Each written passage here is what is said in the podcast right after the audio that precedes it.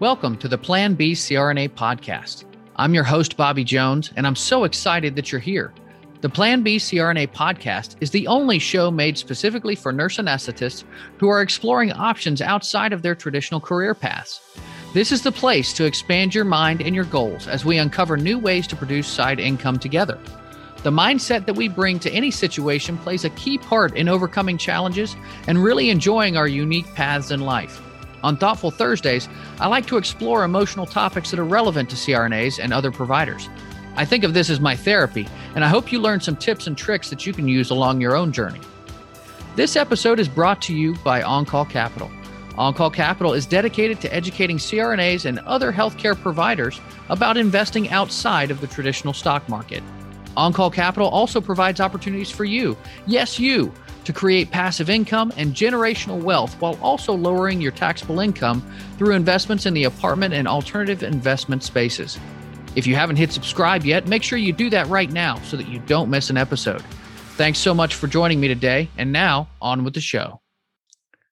Welcome to Thoughtful Thursdays on the Plan B CRNA podcast. I'm your host, Bobby Jones. You might notice that this is a little longer than a typical Thoughtful Thursday show, and that's because I struggled a little bit with some of the advice that I found. So I ad libbed some because I think that this stuff really matters. I'm curious to see what you think. As always, I like to start these podcasts off with a quote that gets me thinking. Max Ehrmann once said, Be gentle with yourself. You are a child of the universe, no less than the trees and the stars. In the noisy confusion of life, keep peace in your soul. So, what does it look like to truly love and take care of ourselves? Many of us think we know, and we're often eager to prove it.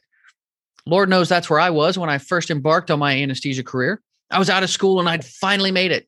Of course, it's often said that the moment you think you've got it all figured out is the moment you get knocked on your acetabulum. And that's pretty much what happened to me. I had no idea how to care for myself. In my first 31 years of life, I'd never learned how to recognize or acknowledge my own emotions. I took worldly trips and ate well. I took good care of my physical health until I got into anesthesia school, at which point I lacked the mental energy necessary to pursue fitness goals. While some of my classmates went the opposite direction and pushed themselves in all types of directions, including running the Boston Marathon. I'm looking at you, Dave Dorito. I reasoned that my choice was more the norm than the exception. This began the slippery slope of neglecting myself. I looked all right on the outside as I kept pace well enough in classes and clinical, but on the inside, I buried my vulnerability. You can't be weak in anesthesia school. I convinced myself that I was okay, that I was merely doing what I needed to do to get through.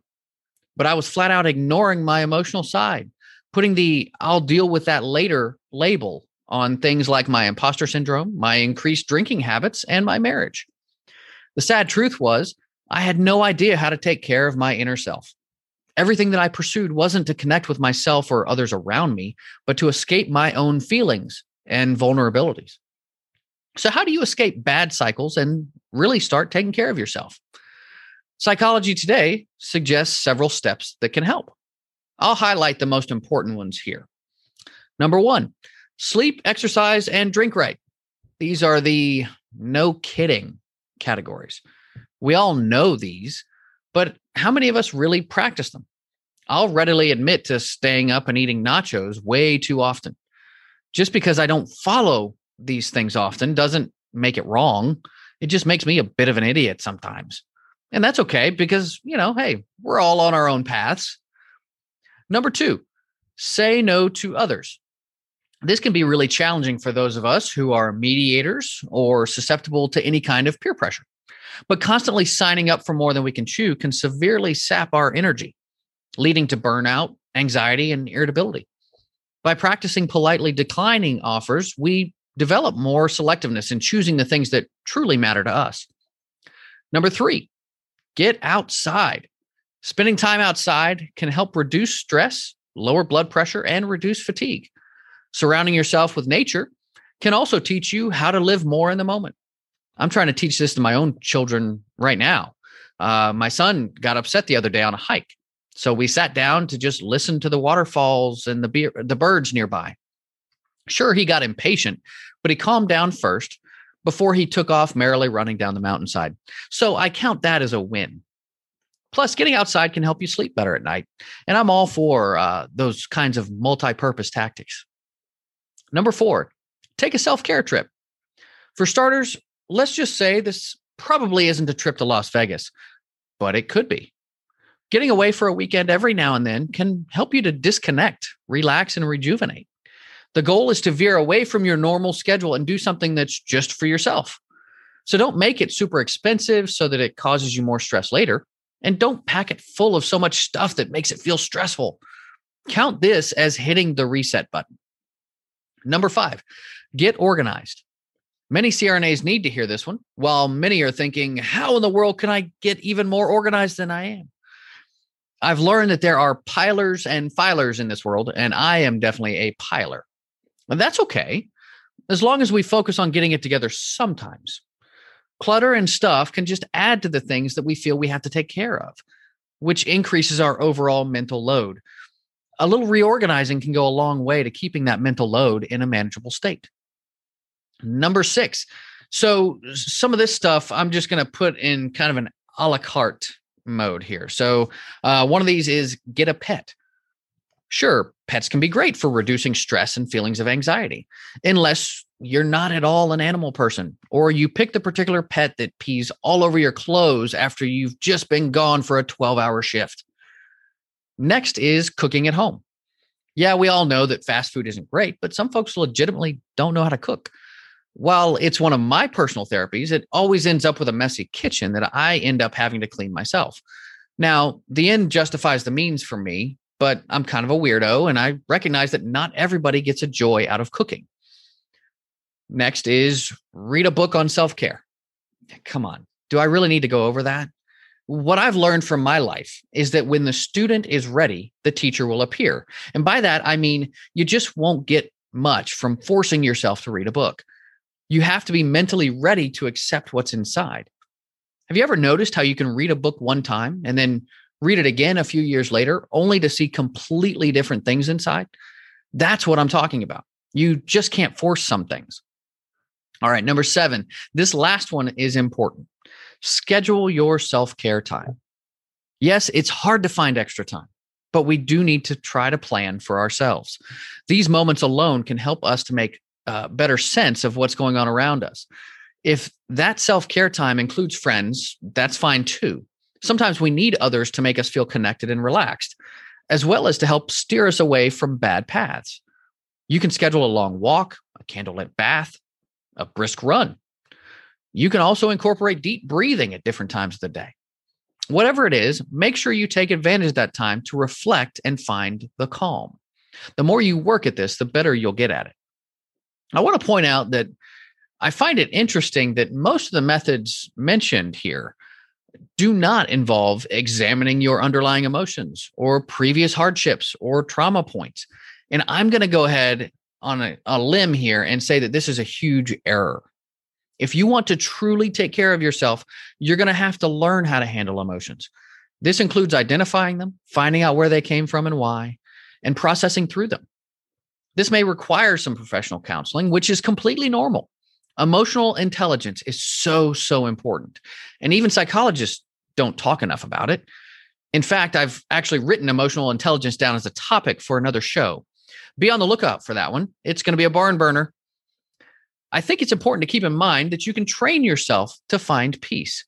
Studies aplenty prove that taking regular time to deep breathe or meditate can have long lasting effects throughout the day. I recently read an article about how Steph Curry can take his heart rate down into the 80s during a single timeout after running all over the court. This is not just happenstance. This happens precisely because he trains for it. Sure, none of us are superior athletes, except you, Dave. Uh, but every single one of us has to train for the outcomes that we want in life. If we want a healthier lifestyle, we must train for it inside and out. Part of my personal training has been related to daily gratitude. No, this isn't listed for self care in any official capacity, but I can tell you that it has helped me tremendously. We often make it a family activity, getting the kids involved. Whether someone is thankful for ice cream or electricity, family members or Legos, we've found it to be incredibly grounding, humbling, and awe inspiring at the same time. We truly live in amazing times. Now, honestly, I'd, I'd hope to provide more with this podcast. I'll readily admit that while many of these advice points aren't new, I personally don't think they're comprehensive either. We talk about a need to focus in and out, but most of these things don't focus much on the inside. So I'm going to label this as the Dave Dorito episode, which means that we're working hard, but hardly finished. I'm going to also pair this with a Thoughtful Thursday podcast on emotional intelligence in the future to balance it all out. For more information, check out the links in our show notes. I also have some books posted there. Uh, one of them is called Fearless by Dean Sluyter. Another one is called Silence by Erling Kagge. And the next one is The Self Love Experiment by Shannon Kaiser. As always, I'd like to thank you for listening to the Plan B CRNA podcast. If you found value today, make sure you hit subscribe so that you don't miss an episode. I also want to hear from you. If you have a question, comment, or topic that you'd like me to cover in a future show, make sure you rate and review on your podcast player. I check those all the time and I try to cover those questions in future episodes. I hope you'll join us next time. This is Bobby Jones signing off.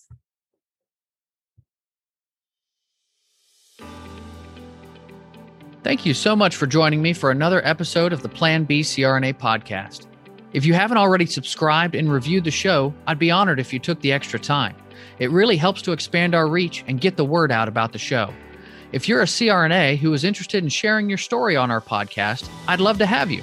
Please email me at bobby at oncallinvestments.com for more information. This episode was brought to you by OnCall Capital.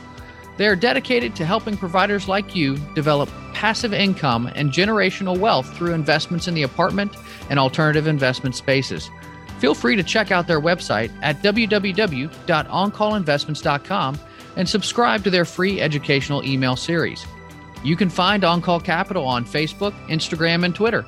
You can also check out our YouTube page, where you'll find all of the show episodes along with other educational videos. Thanks for listening, and we'll see you on the next episode.